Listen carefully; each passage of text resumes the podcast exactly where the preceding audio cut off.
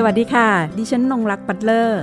นี่คือพื้นที่ของคนชอบอ่านและชอบแชร์ ที่จะทำให้คุณไม่ต้องหลบมุมอ่านหนังสืออยู่คนเดียว แต่จะชวนทุกคนมาฟัง และสร้างแรงบันดาลใจในการอ่านไปพร้อมๆกัน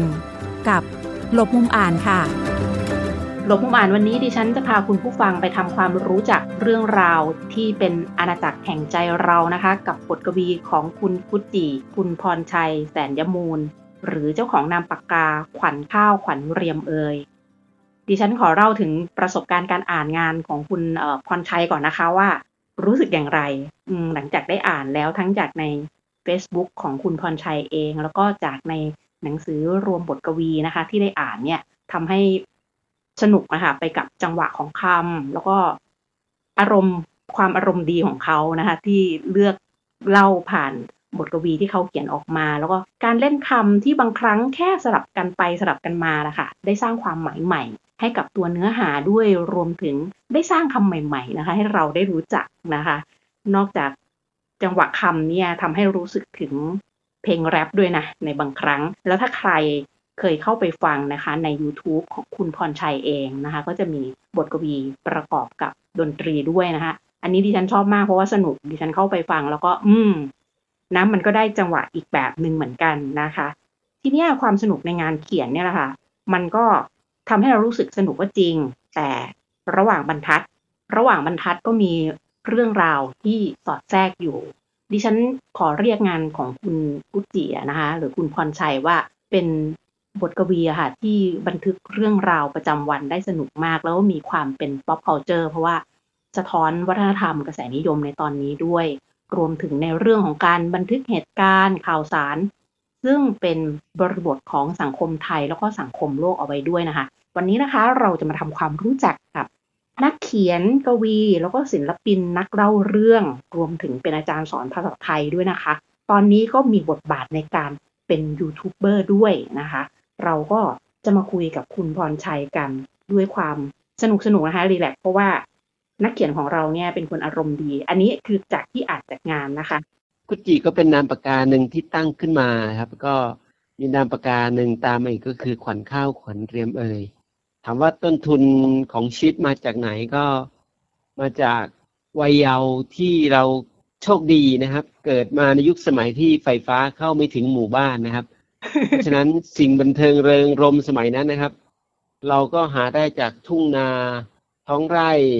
ไปเลี้ยงวัว เลี้ยงควาย หา ยิงแย้ ยิงกระปอมตำป่าเขากับเพื่อนๆนะครับ โทรทัศน์ก็ไม่มีนะฮะโทรทัศน์พัดลมนี่ไม่มีเลย ตู้เย็นก็ไม่มีนะครับ มือถือมือเถอนี่ไม่มีไม่ต้องพูดถึง สิ่งบันเทิงเริงรมย์เราหาได้จากการอ่านหนังสือนะครับ หนังสือการ์ตูนไทยหลากเรื่องหลากรสเป็นการ์ตูนภาพนะครับ แล้วก็มี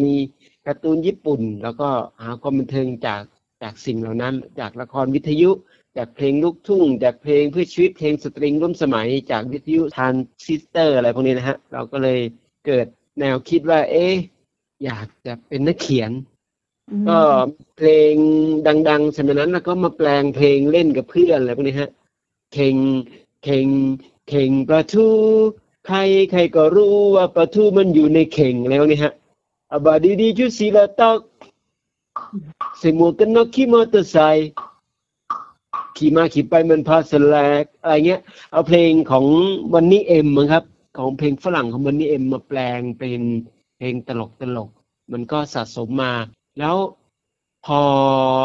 ประมาณอยู่ปสามนะครับปสามพี่สาวเรามาทำงานอยู่กรุงเทพก็ส่งโทรทัศน์สีขาวดำสิบสี่นิ้ว ไปให้พ่อแม่ที่บ้านนะครับ ก็เป็นโทรทัศน์ขาวดำเครื่องแรกของหมู่บ้าน เป็นโทรทัศน์ขาวดำเครื่องแรกของตำบล นะครับ ทุกคนดีใจตื่นเต้นกันทั้งหมู่บ้านทั้งตำบลเลยครับ เหมือนกับเหมือนกับเรื่องแต่งแต่ว่ามันเรื่องจริง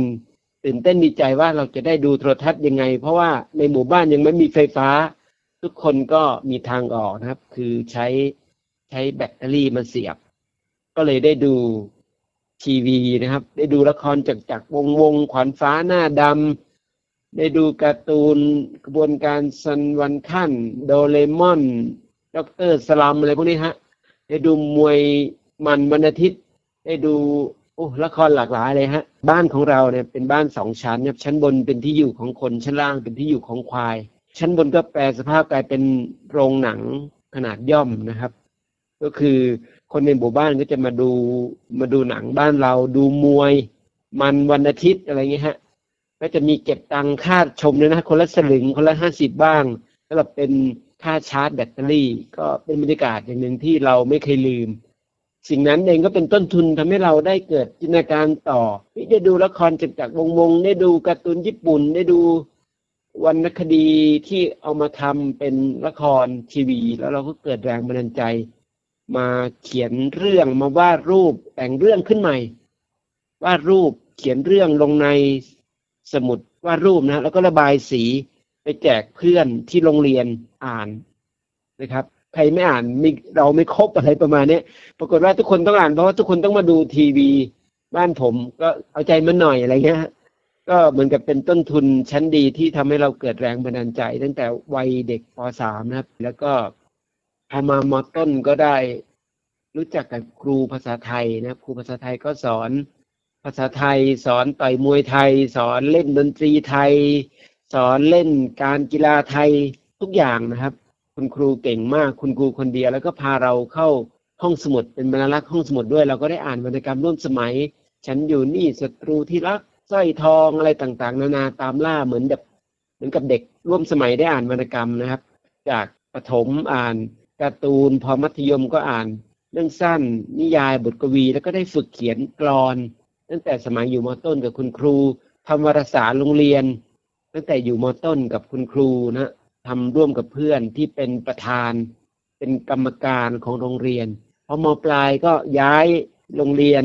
จากร้อยเอ็ดไปสู่โคราชก็เกิดฉากชีวิตใหม่ๆนะครับไปอยู่ค่ายทหารก็เกิดฉากชีวิตใหม่ๆ ก็เก็บสะสมมาได้เป็นตัวแทนของโรงเรียนไปประกวดกลอนด้วยนะครับ แล้วก็พอจะจบม .6 ก็เป็นหนึ่งหนึ่งในห้องนะครับที่ ที่สอบโคต้า50%มขอนแก่นได้ก็ไปเรียนเอกวิชาภาษาไทยไปกันใหญ่เลยครับ ไปกับภาษาไทยเลยภาษาไทยต่อไป ก็ได้ไปเรียนวรรณคดีไทย การใช้ภาษาต่างๆ นานาแล้วก็ได้อ่านหนังสือวรรณกรรมร่วมสมัยเพื่อมาทำรายงานจำได้ว่าตอนตอนตอนจะจบปีสี่นะครับ ต้องทำวิทยานิพนธ์ผมก็เลือกเรื่องหรือปณิธานกวีจะเป็นเพียงเรื่องของปัญญาชนของคุณอังคาร กาลยนาพงศ์นะครับมาทำวิทยานิพนธ์จึงจบออกมานะครับ ก็สะสมต้นทุนมาเรื่อยในเรื่องของการอ่านหนังสือทำนิตยสารตอนอยู่มหาลัยก็ทำนิตยสารนะทำในนามของชุมนุมภาษาไทยนะทำนิตยสารคีตกวีศิลป์ก็มีพูดถึงเรื่องสั้น พูดถึงบทวิจารณ์ พูดถึงหนัง พูดถึงเพลง พูดถึงศิลปะร่วมสมัยนะ ใครมา ที่มอขอแล้วก็สัมภาษณ์อาจารย์ประเทืองเอ็มเจริญมาแอดคาราบาวมาแล้วก็ไปสัมภาษณ์แม้กระทั่งไปเข้าค่าย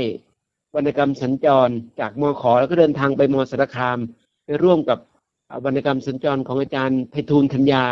เขียนซีไรต์จากเรื่องเกาะกองทรายนะฮะแล้วก็ไปเข้าค่าย ก็ได้รู้จักพี่ๆนักเขียนตัวเป็นๆก็ยิ่งเกิดแรงบันดาลใจใหญ่ ก็ยิ่งได้ต้นทุนแรงบันดาลใจที่จะมา ให้เราเดินต่อไปบนเส้นทางสายวรรณกรรมนะครับ โดยไม่รู้ตัวนะฮะก็สะสมประสบการณ์จากการไปสอนหนังสือเด็กไปออกค่ายชนบท ไปโบกรถเที่ยวอะไรเงี้ยก็เอามาเขียนเรื่องสั้นตั้งแต่เรียนมหาลัย เพราะเราทำนิตยสารนอกจากจะเป็นบรรณาธิการตอนเรียนแล้วเราก็ยังเอ้ยมันไม่มีใครเขียนกรคำขำเราก็ต้องเขียนเองชื่อน้ำประกาวักุจี ให้ใครเขียนเรื่องรักโบกรถไปเที่ยว อะไรเงี้ยเราก็ต้องเขียนเรื่องสั้นเองอะไรเงี้ย ก็เลยฝึกหมดเลยทั้งเรื่องสั้น ทั้งบทกวีทั้งนิยายอะไรเงี้ยฮะก็เขียนสะสมมา จบมหาลัย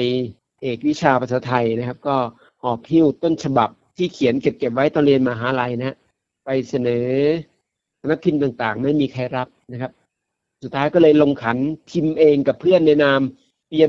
ปิยมิตรกลุ่มไม้ยมกนะฮะลงขันพิมพ์เองกับเพื่อนในนามปิยมิตรกลุ่มไม้ยมก แล้วก็พิมพ์หนังสือกุจีออกมาเล่มแรกขบถหัวอ่อนไหวเล่มแรกนะขบถหัวอ่อนไหว ออกมาในปีพศ 2538 นะฮะแล้วก็ปี 2539 ก็ออกมาเรื่องเพราะรักเป็นเรื่องรวมรวมงานเขียนเรื่องสั้นบทกวี สมัยเราเขียนไว้ตอนเรียนมหาลัยนะครับชีวิตรักนักศึกษา พอเล่มที่สามออกเรื่องถึงคิดก็คิดถึง นะครับ ตอนนั้นเป็นนักเขียนโนเนมนะครับ เขียนออกมาแล้วปรากฏว่ายอดขาย เป้าทะลุทะลุเป้านะขายได้ไม่กี่เล่มเองเพราะเราเป็นนักเขียน no name นะครับ คนไม่รู้จักไอ้ใครวะกุดจี่อะไรเงี้ย มันก็เลยขายไม่ได้ พอเล่มที่สี่ตอนนั้นเล่มที่สี่ตอนนั้นเนี่ยผมมาอยู่กรุงเทพแล้วผมเป็นนักวิชาการอยู่สำนักพิมพ์ประสานมิตรเขียนคู่มือการเรียนการสอนสำหรับคุณครูอาจารย์ ระดับประถม แล้วก็ตอนเย็นก็ไปฝึกเขียนเพลงที่ค่ายมูเซอร์ ค่าย Warner Music ได้รู้จักกับแนทแล้วก็ชวนกันมาก่อตั้งวงดนตรี ชื่อวงว่าวาสนานะครับ ผมเป็นผู้ก่อตั้งกับแนทชื่อวงดนตรีว่าวาสนา แล้วก็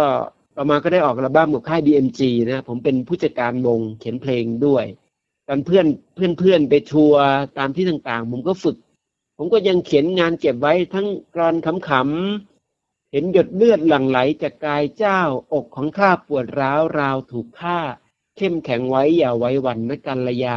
ที่จะรีบเร่งไปหาผ้าอนามัยเขียนกรอนขำๆหักมุมมัดยิ้มส่งไปขายหัวเราะ ทั้งชื่อคอลัมน์นะในขายหัวเราะในการ์ตูนมหาสนุกตอนนั้น ผมตั้งชื่อคอลัมน์ให้ว่าหักมุมมัดยิ้มเขาก็รับของผมไปลงจำได้ว่าได้บทหนึ่งอะสี่บรรทัดได้ประมาณสองร้อยห้าสิบาทมั้งฮะ แล้วก็ส่งตังมาให้ก็ดีใจ แล้วก็เป็นผู้จัดการวงวัฒนาก็ฝึกเขียนงานอื่น ๆ เก็บไว้ เป็นต้นฉบับชื่อว่าอยากให้เธออารมณ์ดีตลอดปีตลอดชาติ เอสามเล่มแรกพิมพ์ในนามมยมกแล้วยอดขายไม่ดีเลย เล่มที่สี่เราก็ไม่กล้าที่จะรบกวนกระเป๋าตังค์เพื่อนนะครับ ไม่กล้ารบกวนเป๋าตังค์เพื่อนก็เลยทำไงดีก็เลยเสนอต้นฉบับเรื่องอยากให้เธออารมณ์ดีตลอดปีตลอดชาติไปให้สำนักพิมพ์หนึ่งไม่ได้ขอบอกชื่อ ปรากฏว่าเขาตอบรับมาว่า ผมชอบผลงานของคุณนักตลกดีทะลึ่งดีแต่ว่ามันทะลึ่งเกันไปเราขอไม่พิมพ์ หลังจากนั้น ผมก็เลยส่งไปอีกที่หนึ่งปรากฏว่า ภายในประมาณอาทิตย์หนึ่งเขาก็ตอบกลับมาว่า เราชอบมากส่งประวัติคุณไม่ได้เลยสำนักพิมพ์หลังหลังสุดก็คือสำนักพิมพ์ดอกหญ้านะครับ ปรากฏว่าประมาณกันยายนนะครับ หนังสือของนักเขียนโนเนม เรื่องอยากให้เธออารมณ์ดีตลอดปีตลอดชาติก็ไต่อันดับสิบเก้าแปดเจ็ดหกห้าจนขึ้นอันดับหนึ่งหนังสือขายดีทั่วประเทศของร้านดอกหญ้าในปลายปีนั่นเองฮะ อันนี้ก็ เก้าประวัติย่อๆนะฮะหลังจากนั้นเป็นต้นมา ก็เขียนงานหลากหลาย ทั้งประเภทตลก ทั้งเรื่องสั้น ทั้งนิยาย ทั้งบทความ ทั้งกรอนขำๆนะครับ มีผลงานออกมาจนถึงทุกวันนี้ก็ล่าสุดเรื่องกลางใจ เป็นผลงานเล่มที่ร้อยสองนะครับ เป็นคนร้อยเอ็ดก็เลยมีผลงานเกินร้อยเอ็ดเล่มนะฮะ ก่อนก่อนหน้านี้ผมพอผมมีลูกนะฮะมีเมียแล้วมีลูกผมก็ทำนิทานภาพออกมาในนามสำนักพิมพ์ Best for Kids นะฮะออกหนังสือมาประมาณร้อยเจ็ดสิบเล่ม ก็ขายดีนะขายดีมีคนรู้จักเด็กหญิง ต้นฉบับชุดไดโนเสาร์น้อยหมาแพนดี้กับหมีแพนด้าชุดสละมินิทานแสนสนุกนะครับหนังสือผมก็ผ่านการพิจารณาจากสำนักยุทธศาสตร์การศึกษากรุงเทพมหานครประมาณร้อยสี่ร้อยสี่สิบกว่าเล่ม ไม่ถึงหนังสือนิทานภาพนะครับ ส่วนวรรณกรรมประเภท บทกวีเรื่องสั้นก็เคยเข้ารอบซีไรต์นะครับ เรื่องแมงมุมมอง และล่าสุดก็เข้ารอบอีกเรื่องหนึ่งนะฮะในเรื่องไฮโซเชียลนะครับเขาไปชิงซีไรต์เมื่อปีที่แล้ว ก่อนหน้านี้ก็เคยได้รางวัลชนะเลิศ Seven Book Award เรื่องใจปัจจุบันนะครับ แล้วก็ได้รางวัลหนังสือดีเด่นสพฐเรื่องใจธรรมชาติ ธรรมชาติของหัวใจนะครับ ก็ เป็นนักเขียนมือรางวัลนะครับได้รางวัลเลขท้ายสองตัวเลขท้ายสามตัวก็ได้มาเรื่อยๆนะก็ประวัติคร่าวๆนะครับ นอกจากนี้ก็ยังทำเพลงด้วยนะทำเพลงชุดกางเกงในขาบานชุดคิดเดเวอร์ก็อินดี้บ้าง มีค่ายบ้างกางเกงในขาบานก็อยู่กับค่ายแกรมมี่นะฮะคิดเดเวอร์ก็อยู่กับค่ายโซนี่ก็ทำเพลงเด็กร้องเพลงกับลูกด้วย ชุดลูกโป่งสวรรค์มีเมียมาช่วยร้องด้วยโรงเรียนที่ใหญ่ที่สุดในโลกนะครับล่าสุดก็ทำเพลงกับเพื่อนชื่อวง ทันสมัยนะครับ ก็ไม่หยุดทำงาน เพราะอย่างที่บอกนอกจากเราจะมีต้นทุน ก็คือความใฝ่ฝันที่อยากจะเป็นนักเขียนแล้ว เราก็มีแรงบันดาลใจจากการดูหนังฟังเพลง เสพงาน วรรณกรรมร่วมสมัยเสพศิลปะร่วมสมัย อันนี้ทำให้เรามีแรงบันดาลใจที่จะเดินต่อไปเขียนงานมาเยอะ เพราะว่าเชื่อว่างานทุกอย่างงานทุกชิ้นที่เราสร้างมานะมันไม่มีความสมบูรณ์แบบ ก็เลยเขียนไปเรื่อยเหมือนกับการเยียวยา การเยียวยาตัวเองนะเยียวยาข้างใน มีคนสงสัยว่าระหว่างบทกวีของกุจจีกับบทกวีของขวัญข้าวขนเตรียมเอ่ยต่างกันอย่างไรนะครับ ตอนแรกบทกวีของกุจจีที่เป็นที่จับตามองตอนนั้นที่คนพูดถึงเยอะก็ประเภทตระกูลใจ ตั้งแต่ใจธรรมชาติ ใจปัจจุบันหรือดูใจแล้วนะก็คือผมเขียนเรื่องเกี่ยวกับ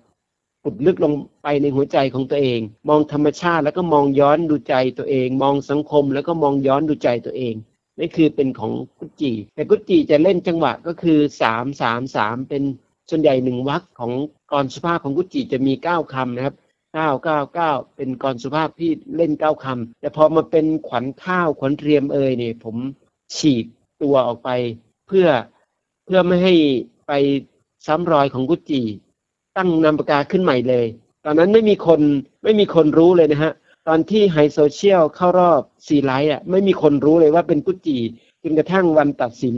คนถึงได้รู้ว่าขวัญข้าวขวัญเรียมเอ่ยคือกุจิผมปิดบังมากฮะ ปิดบังมากไม่มีใครรู้นอกจากผม และเมียและลูกเท่านั้นทุกคนคือหาไม่เชื่อว่าขวัญข้าวขวัญเรียมเอ่ยคือกุจินะครับก็ปีที่ผ่านมานะครับเขาไปชิงซีไลท์กับคุณอังคารจันทาทิพย์ใช่ไหมฮะค่ะ ครับผมก็ มันจะเป็นจังหวะเจ็ดคำเป็นกรเจ็ดคำแล้วเรื่องราวมันก็จะต่างจากกุจิกุจิขุดลึกลงไปในใจ แต่ขวัญข้าว ขวัญเรียมเอยเขียนออกไปจากใจก็คือเขียนสร้างตัวละครขึ้นมาใหม่ เป็นตัวละครรอบๆตัวเราไม่ขุดลึกลงไปในตัวกุจิแล้วพูดถึงคนนู้นพูดถึงคนนี้พูดถึงสังคม ตรงนู้นตรงนี้มุมนู้นมุมนี้ของโลกอะไรประมาณเนี้ยฮะมีแฟนคลับผมชอบชื่อกุจิมากชอบหนังสือกุจิมาก ก็เลยเอาชื่อกุจิไปตั้งเป็นชื่อหมาของเขา ดีใจมากเลย ครับ ครับครับ อันนี้เรื่องจริงนะไม่ใช่มุก เออ อ่า เราได้ฟังแล้วเนาะทั้งเออเป็นนักเล่าเรื่องด้วยเนาะฟังนี้เพลินเลยนะคะโอ้ขอบคุณครับ ค่ะ ทีนี้เราก็มาสู่ในงานวันนี้เนี่ยที่เราคิดว่าเราจะคุยกันก็จะมีสามเล่มนะ เพราะว่าเป็นงานซึ่งออกไล่เลี่ยกันด้วย มันก็จะครับมีเจ้าชายดิน เจ้าหญิงฟ้า ไฮโซเชียลนะคะ แล้วก็กางใจอะทั้งสามเล่ม ต้องให้คนเขียนเอาให้ฟังว่า เอาแบบย่อก็ได้นะคะ ว่าครับผมทั้งสามเล่มเนี่ย ความเหมือนและความแตกต่างคือคอนเซ็ปต์ของงานเป็นอย่างไรบ้างนะคะ เอาที่ไฮโซเชียลก่อนนะครับ ตอนนั้นมันมันมันเป็นวิธีการหนึ่งที่เราเขียนเป็นเทคนิคการเขียนที่เราเกิดขึ้นในตอนนั้นไฮโซเชียลที่เข้ารอบซีไรต์นะครับ มันหลายคนได้ฟัง ความเป็นมาแล้วตกใจเราใช้เวลาเขียนแค่เจ็ดวันเองนะฮะเจ็ดวันเหรอเขียนเจ็ดวันแบบจบเล่มเลยปุ๊บก็คือช่วงนั้นสมาธิดีมาก ก่อนก่อนจะเป็นไฮโซเชียลเนี่ย อย่างที่บอกเรา เอ๊ะเราเขียนกุดจี่ในนามใจธรรมชาติฤดูใจ แล้วก็ใจปัจจุบันไปแล้ว เราจะหนีความเป็นกุดจี่ได้อย่างไร ก่อนหน้าที่จะมาเป็นไฮโซเชียลเราก็หนีความกุดจี่โดยการไปไปเขียนเรื่องในประวัติ ซึ่งในยประวัติเนี่ยตอนนั้นเราเขียนเพราะเราได้อ่านหนังสือแห่งยุคสมัยชื่อเรื่องเซเปียนเซเปียนของศาสตราจารย์ยูวัลโนอาเฮลารีนะเป็นหนังสือที่คนทั้งโลกพูดถึงมาก พูดถึงประวัติความเป็นมาของมนุษยชาติ ให้ความรู้ต่างๆ นานากว่าจะมาเป็นมนุษย์ยุคนี้ผ่านอะไรบ้าง ผมอ่านเซเปียนแล้วเกิดแรงบันดาลใจ เพื่อจะหนีความเป็นกุจิหลังจากขุดลึกลงไปในใจตัวเองแล้ว ผมก็เขียนในยประวัติ พื่อเขียนเรื่องราวของมนุษยชาติอะไรเขียนออกมาแบบเป็นอิงประวัติศาสตร์นะครับ เล่มนี้อาจารย์นวรัตน์พงไพบูลย์เคยบอกว่า นักเรียนนักศึกษาควรจะได้อ่านนะครับ ในยประวัติแต่มันอาจจะดูดูแบบจริงจังไปหรือพูดถึงประวัติ หลายคนก็บอกว่าเป็นสิ่งที่เราก้าวพ้นออกไปจากใจได้นะครับ แต่ด้วยความที่เนื้อหามันเป็นเรื่องหนัก หลายคนอาจจะแบบรู้สึกว่ามันอ่านยากไป ถ้าไม่มีความรู้เรื่องประวัติศาสตร์ไม่มีความรู้เรื่องศัพท์ต่างๆ ก็อาจจะ ไม่เข้าใจก็ได้ ผมก็เลยเอ๊ะมันอาจจะยากไปนะบางทีบทกวีมันยากไป มันก็อาจจะไม่ตอบโจทย์กับคนรุ่นใหม่ก็ได้ ผมก็เลยจะเขียนอะไรดีเนาะเพื่อหนีความเป็นกุจิอันดับแรกเลย เปลี่ยนชื่อดีกว่า เอ๊ะเอาชื่ออะไรดี ขวัญข้าว ผมก็คิดเลยขวัญข้าว ขวัญข้าวอะไรดี ขวัญข้าว เพราะว่าเราเป็นคนอีสานใช่ไหมขวัญข้าว ผมก็นึกถึงคุณค่าของข้าว นึกถึงการสู่ขวัญอืมการสู่ขวัญของคนเราก็มีคำว่าขวัญข้าวมา แล้วจะเป็นอะไรดี ขวัญข้าวสาวภูไทยหลอกล่อคนอ่านไปเลยไหมขวัญข้าวสาวภูไทยหลอกล่อไปเลย หรือว่าขวัญข้าวสาวประเภทสองถามภรรยาภรรยาไม่อนุมัติบอกเล่นไปไม่เอาไม่เอาท้ายผมก็คิดปิ้งขึ้นมา เกิดหลอดไฟแบบผอมขึ้นมาในหัว ขวัญข้าวขวัญเรียมเอ่ยเอาชื่อนี้เลย เพราะว่ามันสื่อถึงความเป็นคนยุคเก่าด้วย ขวัญเรียม เอ๊ะจะเป็นทั้งขวัญเป็นทั้งเรียมมีคำว่าเอ่ยซึ่งทำให้คนนึกถึงกวีด้วย แล้วผมก็เอ๊ะจะเขียนอะไรดีล่ะ ผมตอนนั้นรู้สึก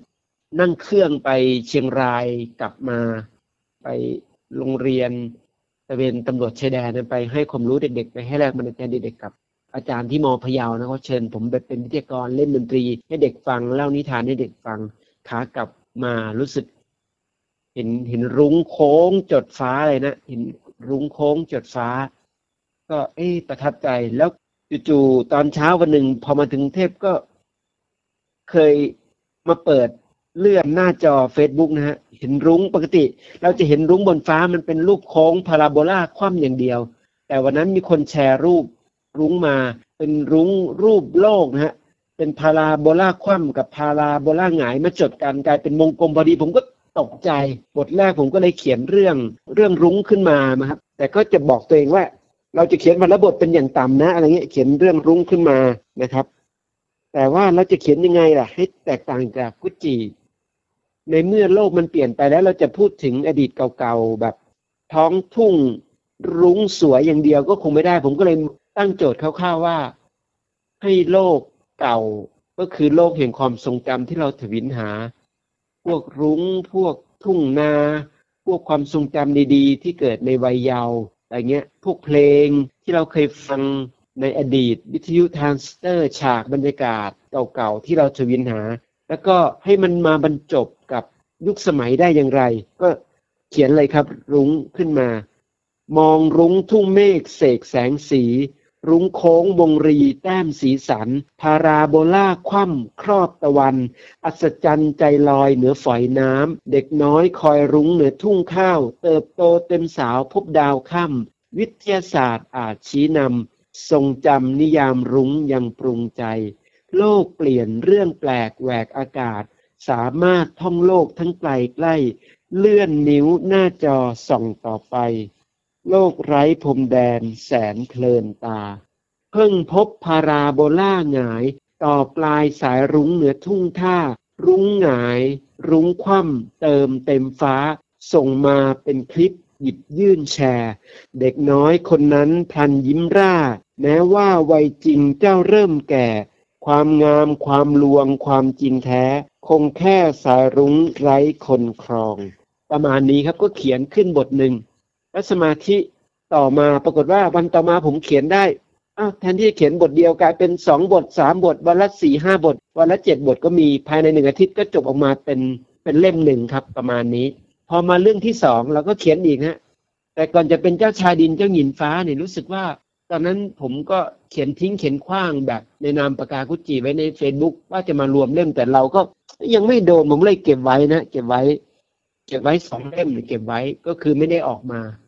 แล้วผมก็มาเอ๊ะจะเขียนอะไรต่อนะ ตอนนั้นป่วยมันก็ป่วยป่วยแบบ เหมือนจะภาวะสมองขาดเลือดชั่วคราว แล้วก็ตกใจตกใจ เอ๊ะ เราไม่เคยแอดมิดที่โรงพยาบาลเลยตกใจมาก ก็จะทำไงดีอะก็คือเครียดไม่อยากไม่อยากตายกลัวห่วงลูกห่วงเมีย แล้วก็นั่งสมาธินั่นแหละ มันก็ก็ผ่านตรงนั้นมาได้ ผ่านผ่านความเครียดตรงนั้นได้ ความเครียดมาในช่วงที่ภาวะเศรษฐกิจดิ่งเหวใช่ไหมฮะภาวะ หนังสือขายไม่ได้ คนคนซื้อน้อยลงนิตยสารปิดตัว แล้วเรายังมาเป็นความเครียดจากโควิดอีกเราจะอยู่ยังไง ป่วยพอดีผมก็เลยเขียนเยียวยาตัวเองเป็นเจ้าชายดินเจ้าหญินฟ้า เป็นจินตักกวี เล่มนี้ก็ใช้เวลาเขียนประมาณหนึ่งเดือนนะไฮโซเชียลนี่เจ็ดวันแต่เจ้าชายดินเจ้าหญินฟ้า ใช้เวลาหนึ่งเดือน เพราะว่าช่วงนั้นมันมีงานที่มาขั้น แต่ผมก็เขียนเกือบทุกวันนะฮะเกือบทุกวันแต่ด้วยความที่มันเป็นจินตกวีที่เรียงร้อย สัมผัสระหว่างบท ตั้งแต่บทที่หนึ่งจนถึงบทสุดท้ายเลยนะ ผมก็เขียนเป็นเรื่องราวแต่แรกมีตัวละครจินตนาการออกไปนอกโลกกว้างไกลก็คือไม่อยากเล่าไม่อยากสปอยเรื่องนะ ต้องไปอ่านดูหลายคนก็ชอบอยู่ บอกว่าเป็นเรื่องง่ายงามลึกซึ้งอะไรเงี้ยฮะกลับมาที่กลางใจกลับมาเรื่องราวบันทึกส่วนตัวของกุจจีแทนที่จะเป็นบันทึกส่วนตัวในรูปของความเรียนก็เป็นบันทึกส่วนตัวในรูปของกวีนิพนธ์อะไรอย่างเงี้ยฮะ พูดถึงลูก พูดถึงเมีย พูดถึงเพื่อนข้างบ้าน พูดถึงเด็กๆ ในหมู่บ้าน แล้วก็จะมีอารมณ์ขันสอดแทรกนะฮะกลายเป็นกุจจีแล้วอย่างพูดถึงภาวะข้างในโดยการเขียนถึงทะเล